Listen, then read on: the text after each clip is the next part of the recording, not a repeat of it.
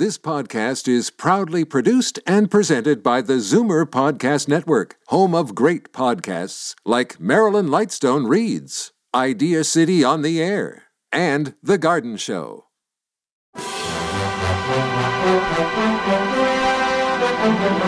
It's Zoomer Radio's Theater of the Mind with Frank Proctor.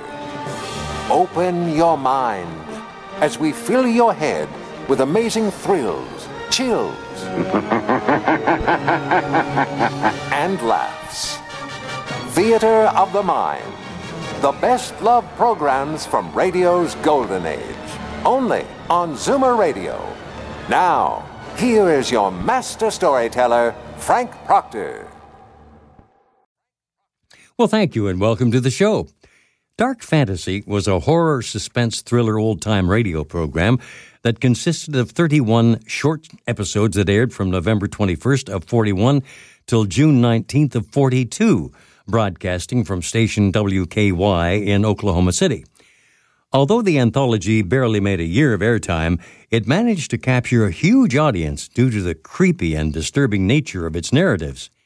Each story in the series dealt with the secrets of the unknown, ranging anywhere from bone chilling tales from the crypt, science fiction, and murder mysteries. The stories found a nationwide audience almost immediately. In the golden age of radio, dark fantasy was the breath of fresh air that revived interest in the horror genre. Also known for his work on The Mysterious Traveler and The Sealed Book, Scott Bishop managed to merge the supernatural with science fiction and injected it with a twist of old fashioned folklore. As old radio shows went, dark fantasy was way ahead of its time. The spine tingling adventures in the dark fantasy anthology will be heard in just a couple of minutes, but it got me to think why is it that thousands of people will soon rush to theaters or settle in on their couches to indulge in various Halloween esque horror films ready to scream and be startled. Some people loathe scary movies. They'd rather watch paint dry or go to the dentist than willingly sit through a program that's designed to terrify and keep you awake all night. Turns out the aversion to horror movies isn't just a personal preference, it's a psychological need. Some people are just wired to react differently to this type of content.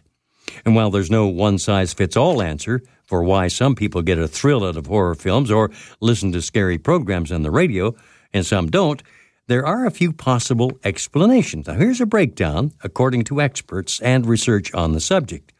People who love scary movies experience stress differently. Individuals who are more sensation seeking may gravitate towards scary movies because of how they interpret the body's a- uh, reaction to stress. That, according to Margee Kerr, a sociologist who studies fear, and she's the author of Scream Chilling Adventures in the Science of Fear. A fear inducing movie will kick a person's heart rate into high gear and make the body feel as though it needs to expend energy. Some might make a positive meaning out of that. They feel really alive or grounded within their bodies, almost like how you feel after a really intense yoga class or something that focuses all attention into your body.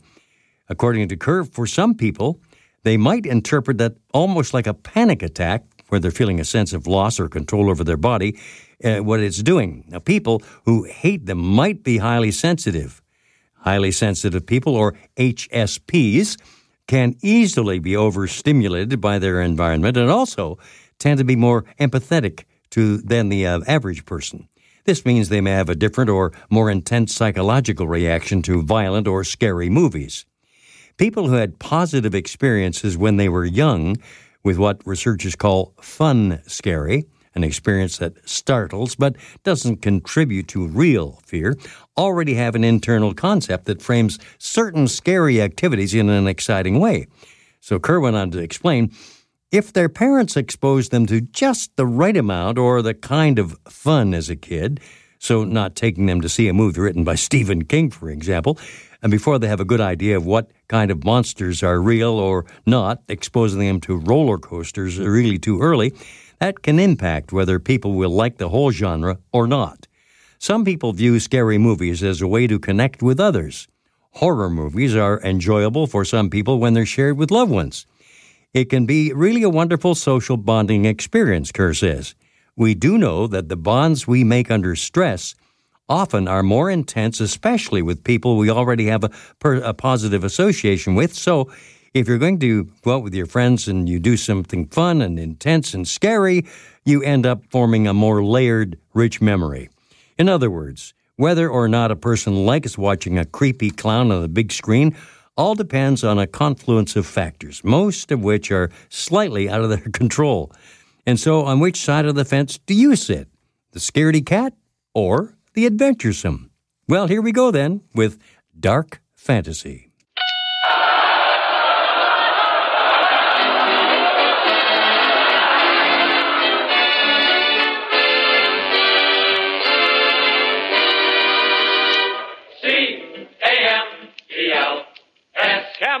Cigarette that's first in the service, presents from the 6th Ferrying Group Air Transport Command at Long Beach, California, the Abbott and Costello program. The music of Leith Stevens and his orchestra, the songs of and the Five, tonight's guest, Miss Merle Oberon, and starring Bud Abbott and Lou Costello.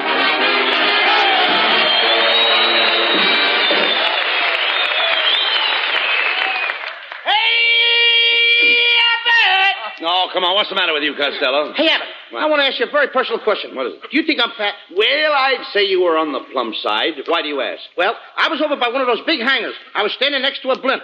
All of a sudden, an officer points to me and says, Look, they're making them with faces now. Oh, he was just kidding. You know, there's nobody that has a better sense of humor than a flying man. I know that too, Abbott, because I'm a flying man myself. What do you mean? I started flying when I was a six months old baby. You flew when you were a baby? Yep, I flew out of my nurse's arms and made a perfect one point landing. No, no. You mean three point. No, one point. My safety pin was open. Costello, I don't believe you've ever been up in the air. Oh, yes, I have. I used to be a hostess. Well, you walked into that one, my friend. For your information, plane hostesses are always female. This was a male plane. Tell me, Costello, when was the last time you were up in the plane? Do you want the truth or my version? Oh, no, no, no, no. I want the truth. I think we'd get more laughs the other way. No, no, no, no. Tell the truth. Okay, I'll tell the truth. All right. I took my first plane ride today. Captain Dick Lasseter took me up in a great big plane. Tri-motor? Try what? I said tri-motor? Certainly we tried the motor. what do you think we did? Push it? No, skip it. I'm not going to get it up in the air and then try it. All right, forget about it. Forget about the motor? No, no, no, no, no, no, no, no. The other thing. By the way, what kind of a pilot is he? Was he flying blind? No, he was perfectly sober. What a dope. Of course he was sober. Well, never mind that. You know, Lou, I wonder what these boys down here at Long Beach do when they go on leave. Well, I saw a bunch of the boys down at the beach with their girlfriends. Did they go down there to spoon? Well, they didn't go down there to wash their socks. Well, here's Ken Niles. I've been waiting to see you, Ken. I was wondering what your wife thought of the picture we made last week. That's right, Niles. What did she think of my acting? Well, I don't mind telling you that she absolutely raved.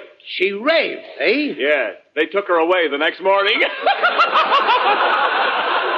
What's so funny about that? Did you make that up yourself? yeah, out of my head. You certainly are. Now, quit I hate that well, guy. I know you do, but quit arguing, Costello. I, I want to hear more about the picture. Uh, did you read any reviews, Ken? Ah, yeah, sure. The Druggist Weekly gave the picture four aspirins. See what happens, don't you? He's got the band framed up. Certainly he's got the band framed. That wasn't a funny line. There was nothing, no, nothing funny about that, brother. How can you imagine that? Listen, Ken, I read all the reviews. And even Mrs. Roosevelt mentioned our picture in her column. What did she say? She said, My day was ruined. That's the one line I don't know why they got it Look, in yeah, wait a minute. Look. Lou, didn't we get any compliments at all? Oh, sure. We got one cheer that I remember. Uh, where from? The Bronx. The Bronx. You know, in Hitler's face without music. Oh, yeah. Well, maybe we should give up the idea of producing our own pictures, Don't you be silly. No, no, no. Perfume Pictures Incorporated is here to stay. And I'm ready to start another picture right now. Push the button for my secretary. Okay. Hey, hey. What's the idea of a horn for a buzzer? She used to be a waitress in a drive-in. Oh. Oh, boss, I'm sorry I was late this morning. Are you doing anything tonight? Why, uh, no, not a thing. Then try and get here on time tomorrow morning. A fine secretary. How did you get a job here? I used to be in pictures. I played in the way of all flesh. What part did you play? One of the meatballs. Everybody gets laughs but me. All right. Have patience, have patience. By the way, do I have any appointments today? Uh, yes, sir. At 12 o'clock, you have an appointment with Hedy Lamarr. What am I doing after that? Me, he asked. Mr. Costello, could I speak to you for a moment? Why, it's Botsford Twink, our soundman. What's on your mind, Bots? Well, I want you to know that I was terribly hurt because I wasn't in your picture last week with Carmen Miranda. After all, if you're looking for new faces, look at me. My face is new, isn't it? Oh, very new. In fact, your whole head has only been slightly used. Please give me a chance, Mr. Costello. I really do have a lot of talent. You know, I do most of the voices in all the Leon Schlesinger cartoons for Warner You Brothers. don't tell me. Yeah, for instance, here's a little Porky Pig. This is the way I talk uh, when I play Porky, Porky, that's all, folks.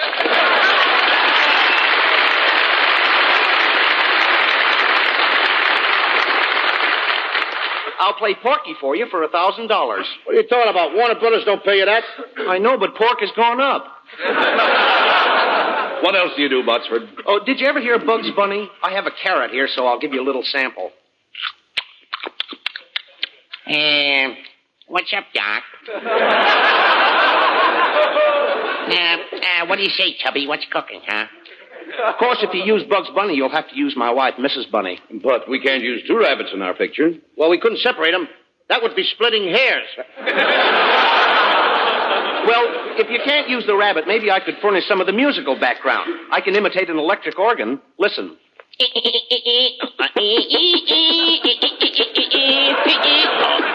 It's clever, ain't? Do you call it an organ? Now listen, Botsford. I can't use any of that stuff in my picture. Now, will you get out of here? Now look what you did. Now look what you did. Now look what you did. Every time you yell at yell at yell at me, I get the hiccups. The Well, when you yell at me, he gets that. Why do you yell? How did I know? Did I know that when I talk loud, he gets the hiccups? Costello. Did I know that? Well, don't yell at him. Do something for the poor fellow. Please, Botsford. I said, talk nice to him. Botsford, I'm talking low and easy. Now take it easy. No more hiccups. That brings him out of it. That brings him out of it. Does it? I didn't know that. All right, take it easy. How do you feel? Uh, better now. Oh, you do? I feel fine. Oh, am I glad of that, Abbott? Now let's get back to this picture. But, Mr. Costello, are you sure you can't use the organ? Botsford, how many times do I have to tell you that I don't want to... Please, please. Started him again, didn't? I, you see what I? I know what I'm doing. Get him out of here!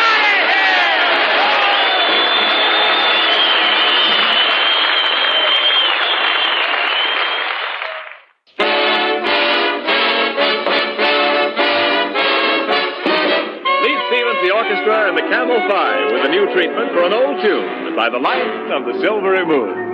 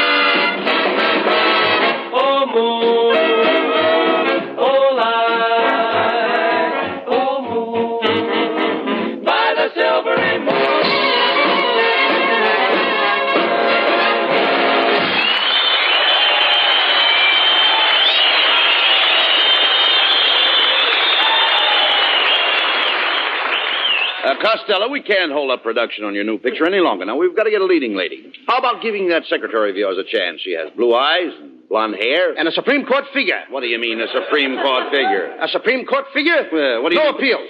Oh! Besides, I phoned Merle Oberon about playing a leading part. You did? Yes.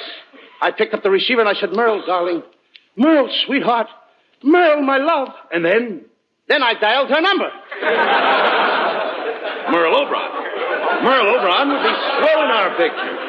You know, and I, I sent for a new fashion designer. What is this that just popped in here? What, what happened? Well, now, wait a minute. I sent for a new uh, fashion designer. I, is that it?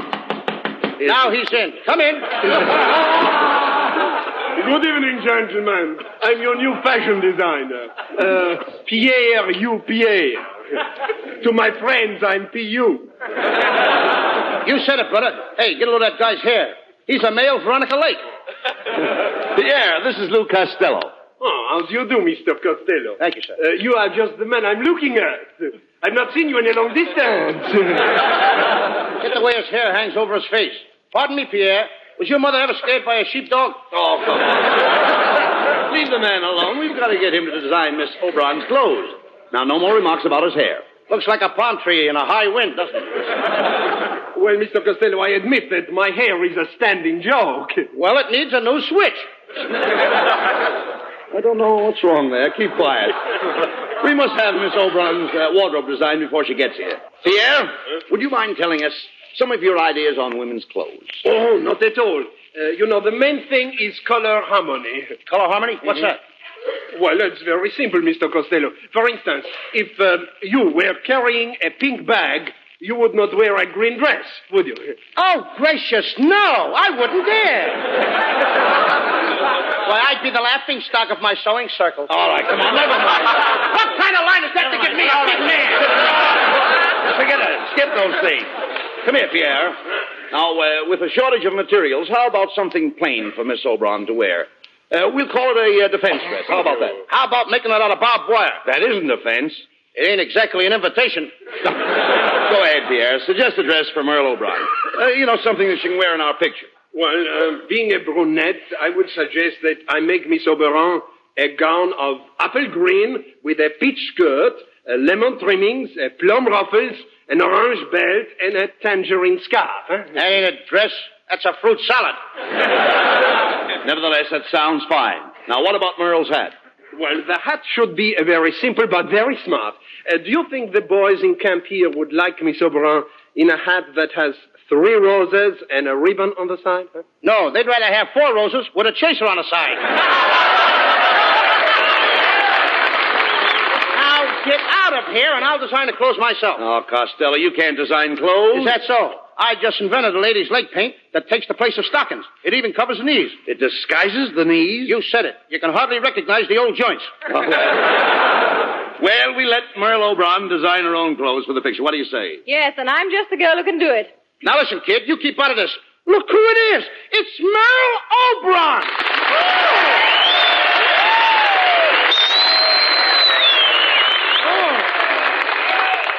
Merle, I'm overjoyed. I'm overcome. I, I'm overwhelmed. Uh, uh, I'm over here. Merle, I've always been in love with you. You're so beautiful. Can I give you a kiss? Well, all right, but just one.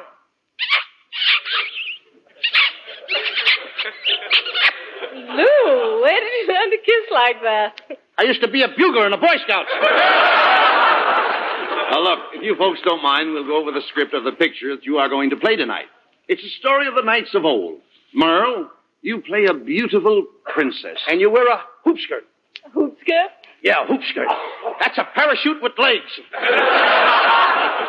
Costello plays the part of a knight. He's in love with you. I thought nights were tall. Well, kid, on account of daylight saving time, the nights are getting shorter.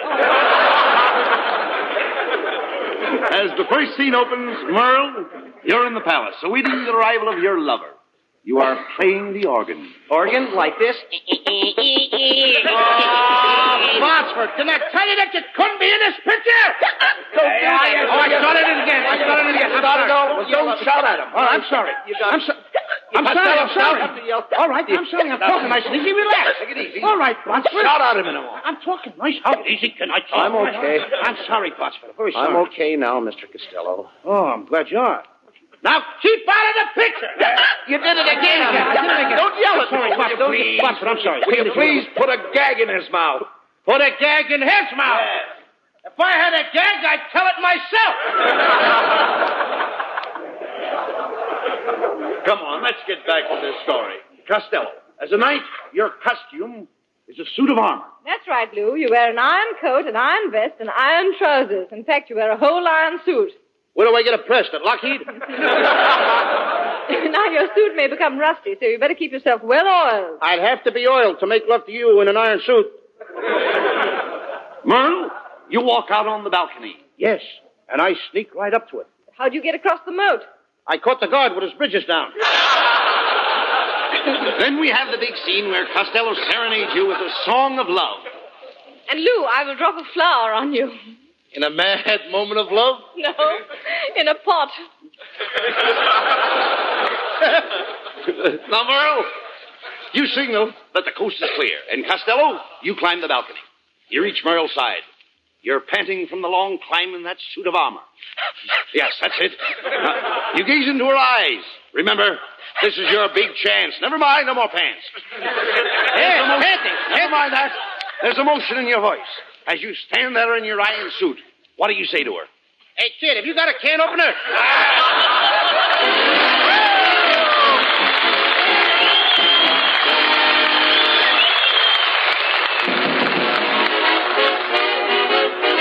Here's Connie Haynes with a Camel 5 with a new rhumba from the pen of Cole Porter. Hasta luego.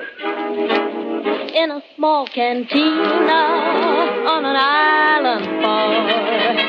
Senorita Lena sang a song to a hot guitar.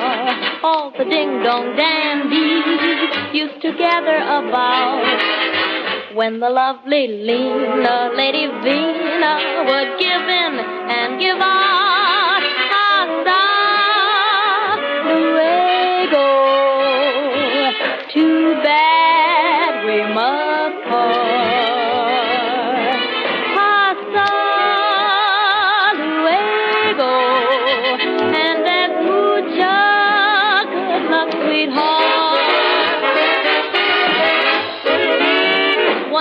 Married Lena and her rich old guy moved to Pasadena, where the best people go to die. But when she'd collected all his copper preferred, back to her cantina, lovely Lena went flying as she purred. Hasta luego.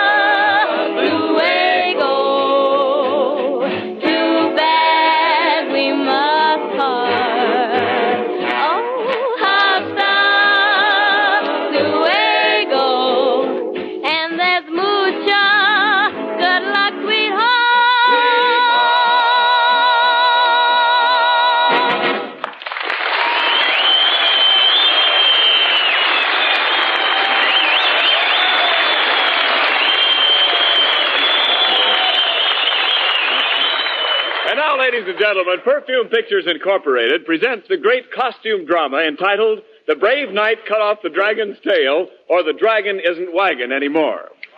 The beautiful Princess Guinevere is played by Merle Oberon. Lou Costello is the brave knight Sir Porterhouse, and Bud Abbott is his good friend Sir Loin. I play the part of the king. As the scene opens, the princess and I await the arrival of two brave knights in our kingdom. Curtain. Greetings, brave knights. Kindly approach the throne. Greetings, Your Majesty. I am Sir Loin, Knight of the Bath from Saxony. And I am Sir Porterhouse, Knight of the Bath, from Constantinople. What a... What kind of words did I give you? Constantinople? Yeah, Turkish bath. Greetings, brave knights. I'm the Princess Guinevere. And who are those beautiful dames with you? They are my ladies in waiting. Well, what are we waiting for? Quiet, Costello. Oh, Sir Porterhouse, you must save our kingdom. The people are angry. They're clamoring outside the gates of the palace. Just listen to them clamor. Clamor, clamor, clamor. Clamor. Did you hear that? The people are revolting. They certainly are. No, no. no, no. The people are starving. They have not eaten in five days. Oh, they should try and force themselves. they gotta eat. But, my dear princess, have we no food? Alas, no. The dragon has destroyed our crops. You mean all our corn is gone? Yes, there's only enough left for this program. What's so funny about that? What a fresh princess. Listen, listen to the people shouting. They have been shouting for five days, but I dare not speak to them. I will speak to the people, Your Majesty. Open the door. I'll make a speech.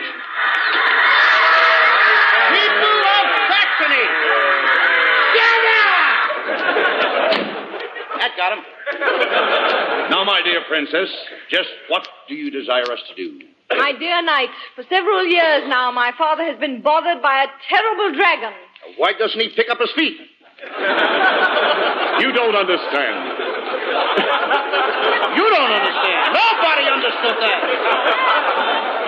Today, the dragon is coming to carry off the Princess Guinevere. You must save me from this mean monster, Sir Porterhouse. He's a very mean beast. Okay, kid. He has two heads, one at each end.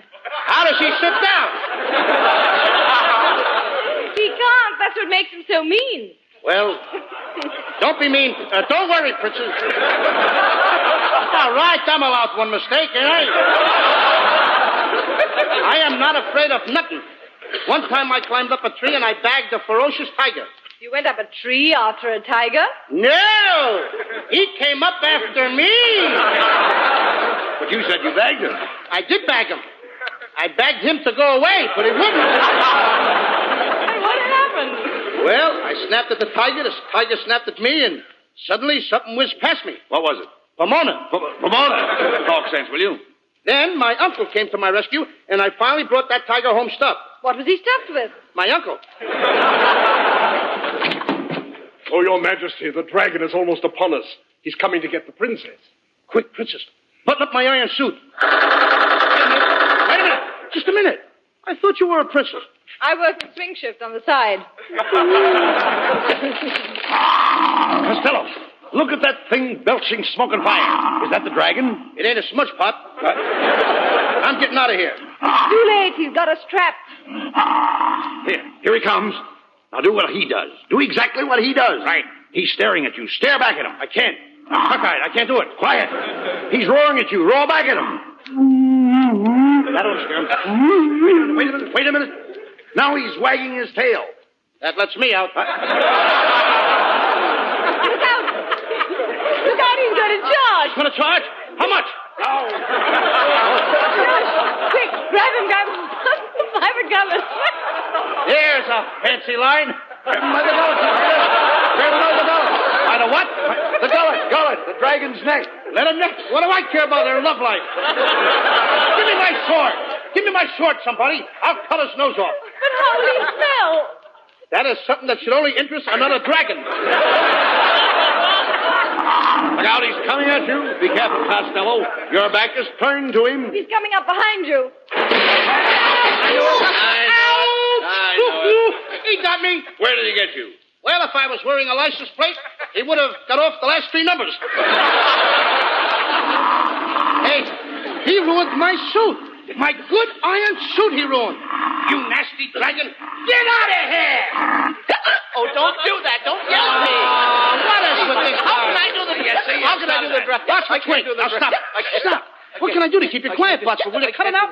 I'm sorry. And it's your own fault for hollering at him. There's only one, only one thing that'll cure my hiccups. If you let me kiss Miss Oberon. Oh, very well. I'll kiss you. If only you'll stop those awful hiccups. Go ahead, Botsford. Kiss her. Okay. Um, how do you feel now, Botsford? Oh, I feel fine. But what?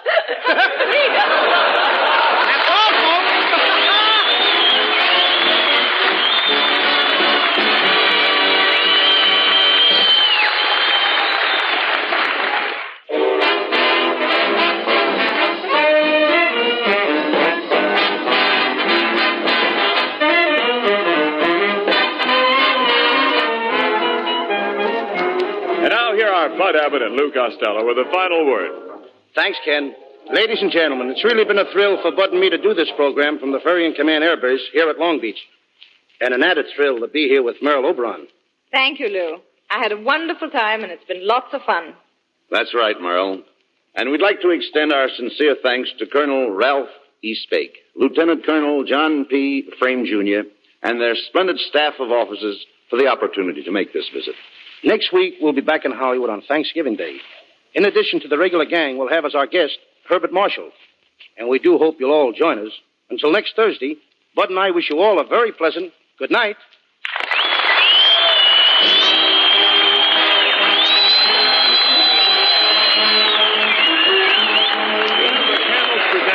Great shows each week. Tomorrow night, the Camel Caravan with Lanny Ross, Xavier Cugat, Herb Shriner, Lou Lair, and their guest star, Bob Hope. Saturday night, Thanks to the Yanks with Bob Hawk. Monday night, Blondie. And next Thursday at the same time, Abbott and Costello with their guest, Herbert Marshall. Our broadcast this evening was from the 6th Ferrying Group, Air Transport Command at Long Beach, and does not constitute an endorsement of our product by the War Department, as they do not endorse any product. The Army has also requested us to make this announcement to all men of 18 and 19. There is a serious need for young men. So serious that the Army is willing to let men of 18 and 19 choose whatever branch of service they desire. Go to your nearest Army recruiting office or induction station tomorrow. Learn about the jobs the Army has open in 13 different branches, all explained by men who know these jobs inside and out. Listen to the Camel Caravan tomorrow night with Lanny Ross, Xavier Cugat, Herb Shriner, Lou Lair, and their guest star, Bob Hope. And now this is Ken Niles wishing you all good night.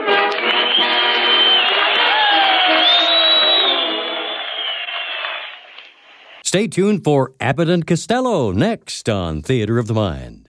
Time now for Bud Abbott and Lou Costello.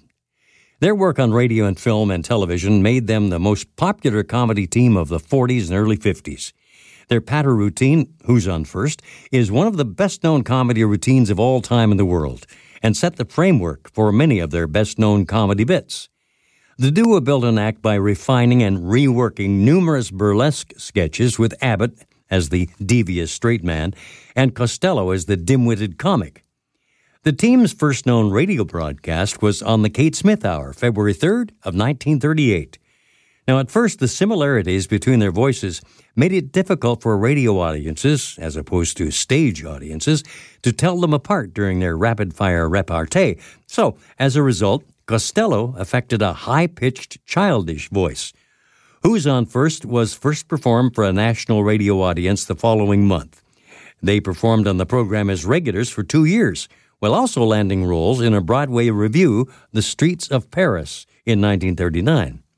In 1940, Universal Studios signed them for a musical, One Night in the Tropics. Now, they were cast in supporting roles, but they stole the show with several classic routines, including Who's on First. Universal signed them to a two picture contract. Their second film, Buck Privates in 1941, directed by Arthur Lubin and also co starring the Andrews sisters, was a massive hit, earning $4 million at the box office and launching Abbott and Costello as stars. Their next film was a haunted house comedy, Oh Charlie. However, Buck Privates was so successful that the studio decided to delay its release so the team could hastily make and release a second service comedy in the Navy in 1941, co starring crooner Dick Powell and the Andrews sisters. This film initially outgrossed Buck Privates. Loew's Criterion Manhattan was open until 5 a.m. to oblige over 49,000 customers during the film's first week. Now, all of these films were big hits and Abbott and Costello were voted the third biggest box office attraction in the country in 1941. So now here are Bud Abbott and Lou Costello and the episode entitled Knights in Shining Armor.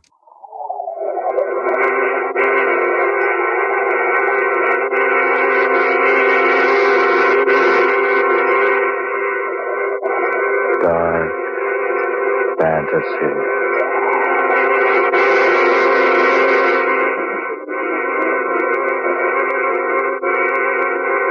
I'd like to buy a satchel, if you please. There, that one in the corner will do. The scarlet one. You see, scarlet is my favorite color because it reminds me so very much of blood.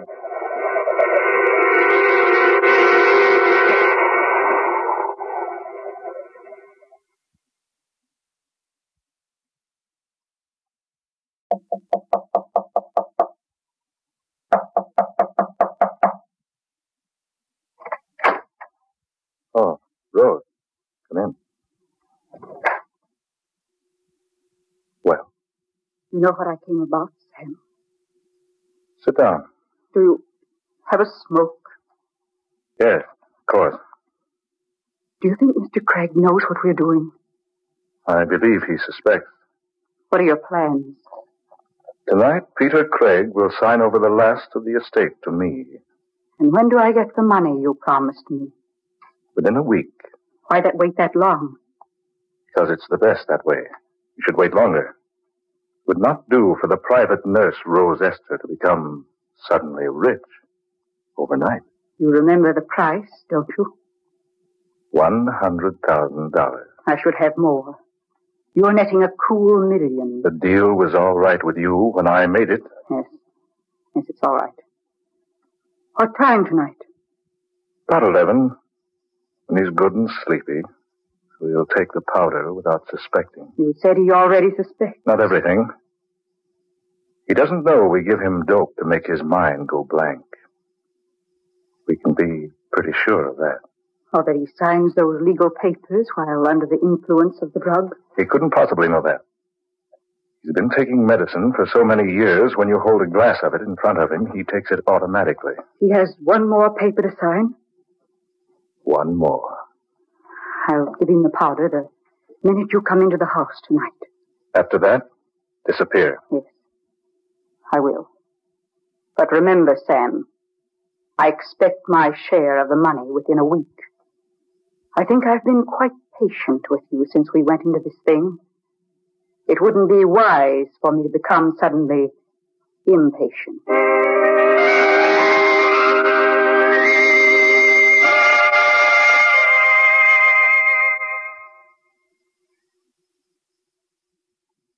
All right, Mr. William. Sit down, sit down. Thank you, Mr. Craig. Nurse, hand me my glasses on that table over there. I can't see a thing without my glasses. Your medicine, Mr. Craig. Eh? Medicine. Oh. Oh, all right. Thank you, nurse. Now, you get my glasses. Mm, Here they are. Do you wish warm milk before going to bed tonight? What milk? No, no, not on your life. And don't you go locking my laboratory tonight. I'm going to tinker around in there a bit as soon as Mr. Willard leaves. Yes, sir. Just ring if you need anything, Mr. Craig. You look well, sir. I never felt better in my life. Now, what's on your mind at this hour of the night? Well, Mr. Craig, I've been handling your legal affairs for quite some time now.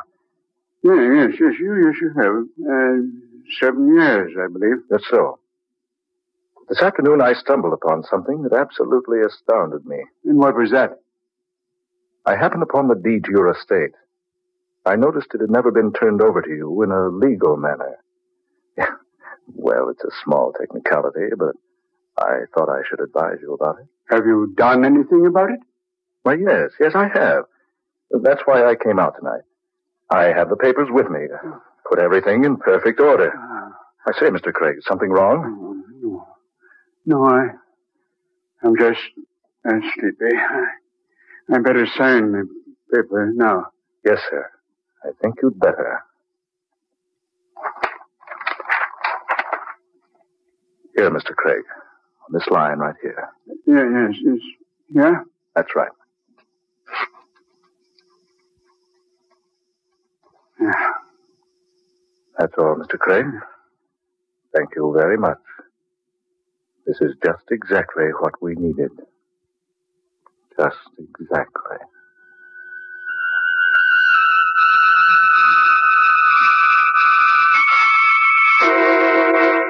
Nest! Huh. Oh, no. They know better than to leave me here. In darkness. Nurse. Nurse! Come here. Come here at once. She's not here. She's gone. She's gone. And left me. It is so dark. So still. Left me here. Died. Let, no, I can't stand darkness.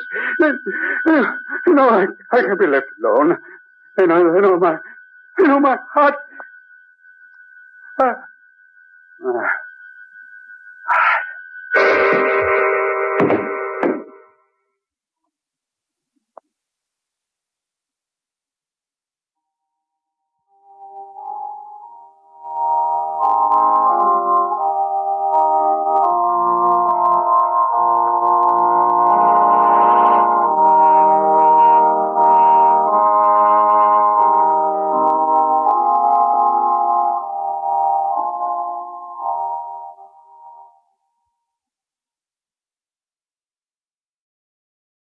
To my manservant, Alex Monroe, I bequeath the sum of $5,000.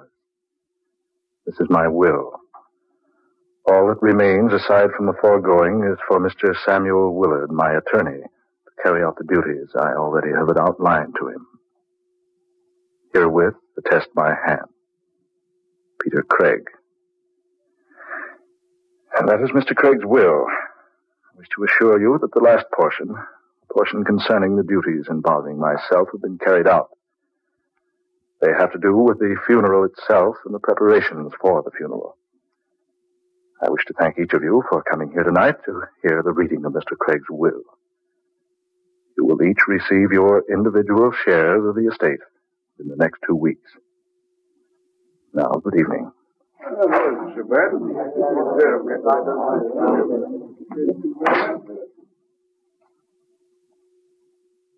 Well, Rose, They took it quite well. why shouldn't they? After all, they were only his servants. He had no relatives. It didn't strike any of them as strange that Craig should have left the bulk of the estate to me. You played your cards very well, didn't you? Yeah, I think so. The smartest thing was giving the servants a share. Yes. Now I, I suppose I'll receive my share. Of course. Within a week. Good. Would you mind answering a question for me? I know. What is it? Those instructions about the funeral. I saw nothing unusual about them. There wasn't anything unusual. But just what were these secret instructions Mr. Craig left for you in a sealed envelope marked to be read immediately following my passing? Oh, that. Why, He just stated he wished to be buried in the family vault. But there was something strange at that. Yes. He directed me to his laboratory, a certain compartment where I found a box wrapped in brown paper and tied with a heavy cord. He instructed that this box was to be buried with him. And was it? Yes, I had it placed in a coffin. Do you know what was in the box? Yes. I don't mind saying I was curious, so I opened the package. Well, It wasn't anything worthwhile at all. Just a couple of pounds of modeling clay. modeling clay. Yes. What in the world do you think his idea was in wanting to be buried with such an insignificant thing as modeling clay?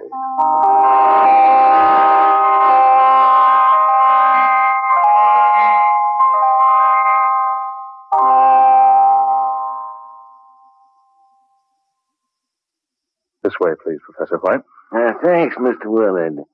Peter Craig, as I've told you, was an old friend of mine. I, I certainly was surprised to arrive here and learn he'd passed on.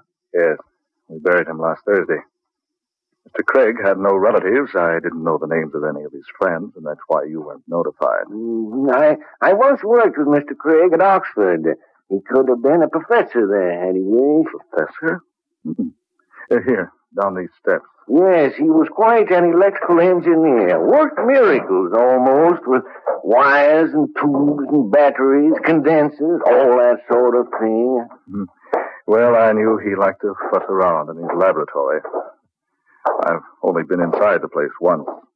Didn't know he was a master at any particular science. Oh, yes, indeed. He was one in a million. Always experimenting. Always trying some new idea. Yeah, here we are. This is Mr. Craig's laboratory. I see. This wax on the door. Oh, that. Uh, the police sealed the place up when they were investigating the death of Peter Craig. Investigating? Yes. Mr. Craig died unattended. Heart attack. He fell and struck his head. At first, the police feared foul play. Oh, I see.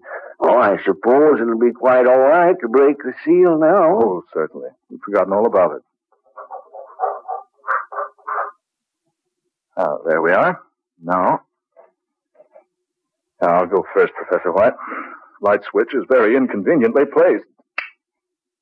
Okay, sir. What you wanted to see. Yes, just as I thought. Table after table and shelf after shelf of electrical equipment. Seems pretty much of a mess to me. Poor old Peter Craig. Never was very tidy. I came in here the day the police were around, just before they sealed the room up. I've never been here before. All these wires, and electrical panels, and tubes and things give me the creep. Well, Craig certainly could put weird contraptions together. He spent many hours here.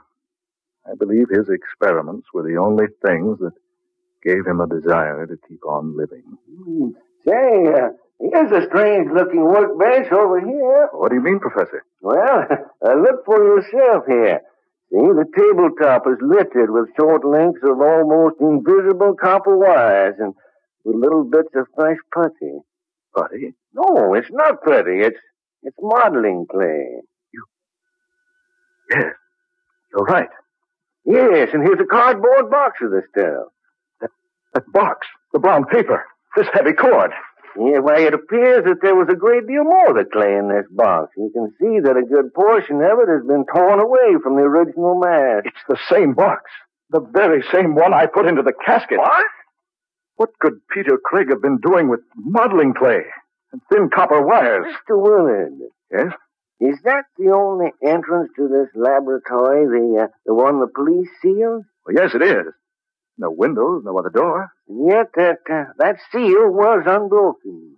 We both saw it was. Yeah, but look here on this on this workbench here. These bits of clay, still moist, not dry and hardened like they'd be if they if they'd lain here long. And this hand towel here, look at it, damp, as though someone had just recently dried his hands on it. Mr. Willard, what's this? Do you know? A locket on a golden chain. Where did you find it? Oh, here on the floor near the wall over there. His picture is a child inside. You know what's in the locket without opening it? Yes. It was Peter Craig's request that he be buried with this locket in his hands.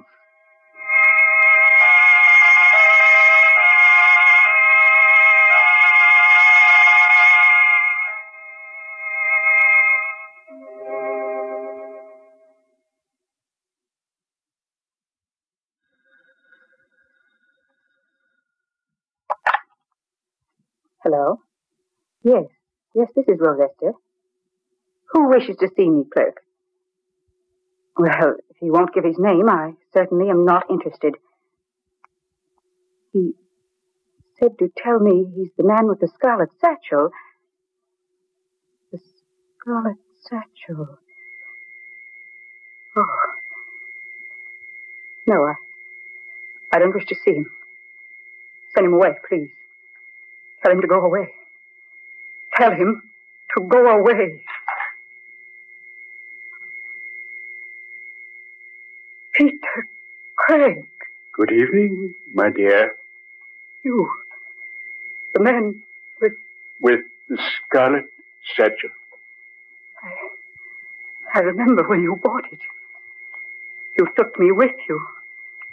And when I suggested a black or brown colored bag, you said. I said that scarlet is my favorite color because it reminds me so very much of blood. Yes. Oh, no. No.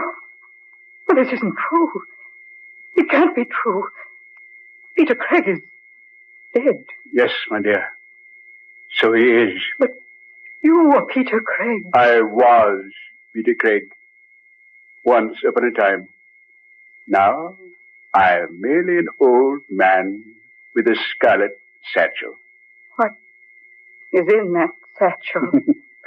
I am just returning a gift, my dear. A gift? Oh, it was a most excellent jest, I know, but hardly becoming of so charming a person as yourself. What do you mean? Do you remember the modeling clay? Hmm. I see you do remember. It was, was merely a joke. We sent it to you only in fun. We? And Mr. Willard and I. Oh, yes. Mr. Willard. well, I never did tell you how much I appreciated receiving a child's plaything from two such thoughtful people.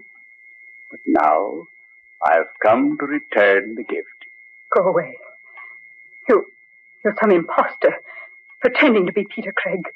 The real Peter Craig is dead and buried. I am going, my dear.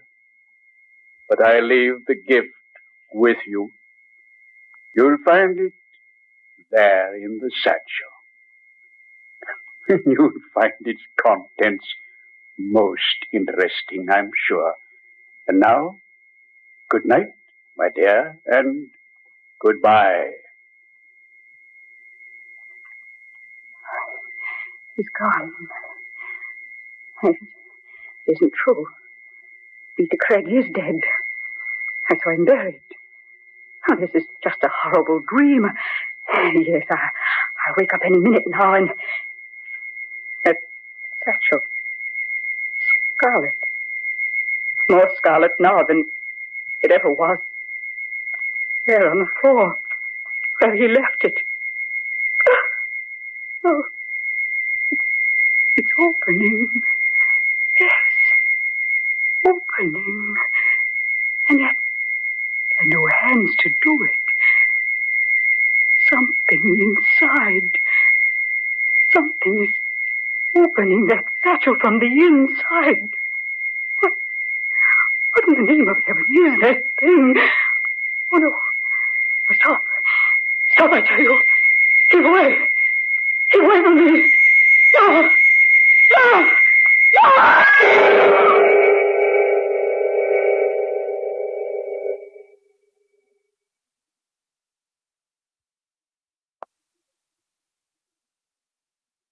Miss Esther was a friend of yours, Mr. Willard? Yes, she was. Mm. that newspaper certainly gives a startling account of her death. Yes.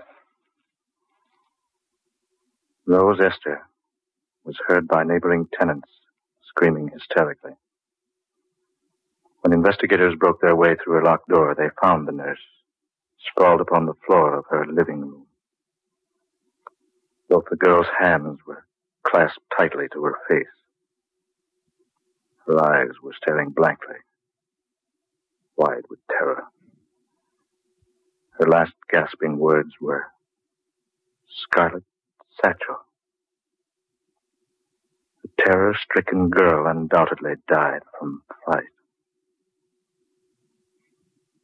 Scarlet Satchel. Yeah, sounds like a murder plot from Sherlock Holmes. Scarlet Satchel. Just a minute, Professor. Mr. Willard, man, don't jump like that. Why, you startled the life out of me.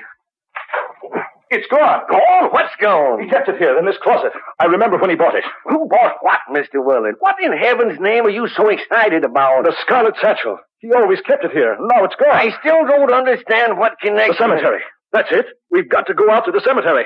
Come on, Professor White. We've got to go out there and see what's happened to the grave of Peter Craig.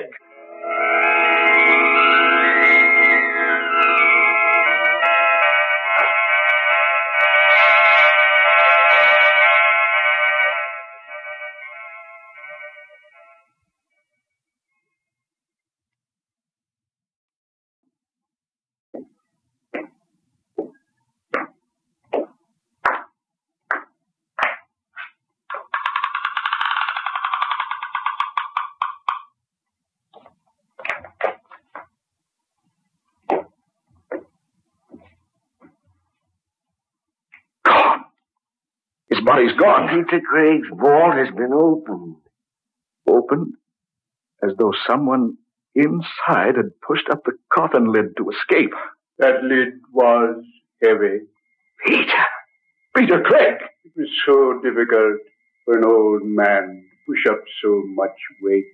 Peter, what on earth is, is the explanation of this?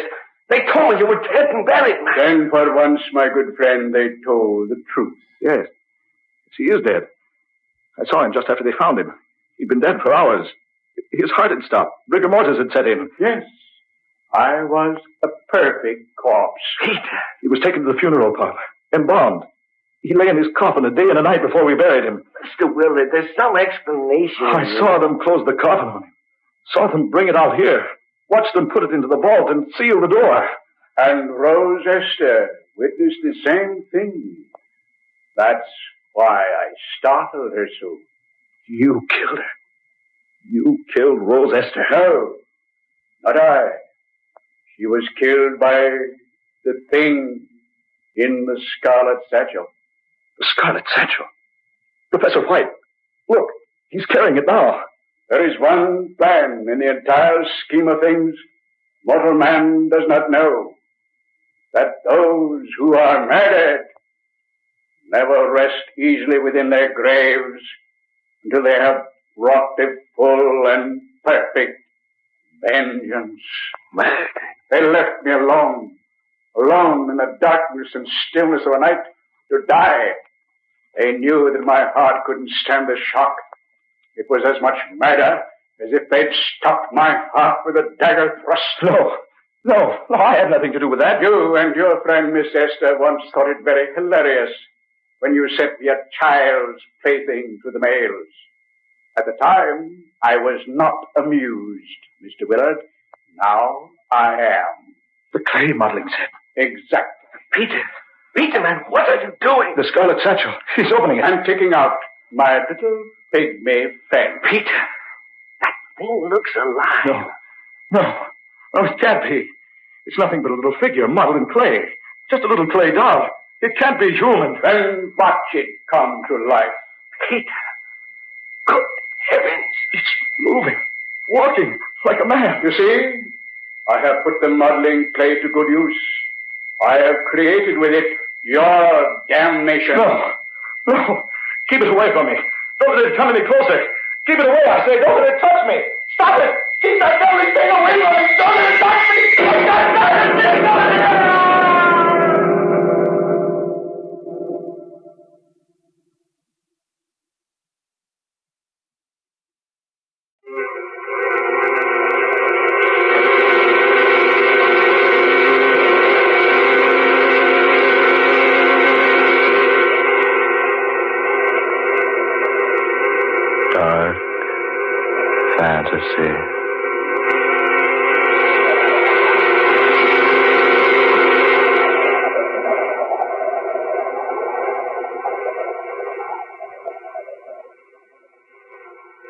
Heard The Man with the Scarlet Satchel, the 16th original tale of dark fantasy by Scott Bishop. Ben Morris played Sam Willard, Fred Wayne was Peter Craig, Georgiana Cook took the part of Rose Esther, and Muir Height was heard as Professor White. Next Friday night at this time, listen to another startling and weird dark fantasy adventure. Superstition, Be Hanged, written by Scott Bishop. Tom Paxton speaking. Dark Fantasy originates each Friday night in the studios of WKY, Oklahoma City. This is the National Broadcasting Company. Thank you for listening. Tomorrow night, it's Dimension X, followed by Father Knows Best. Thanks to Joel Schoenwell and Paul Stringer for technical support. The executive producer for Theater of the Mind is Moses Znaimer. I'm Frank Proctor. Have a great night. This podcast is proudly produced and presented by the Zoomer Podcast Network, home of great podcasts like Marilyn Lightstone Reads, Idea City on the Air, and The Garden Show.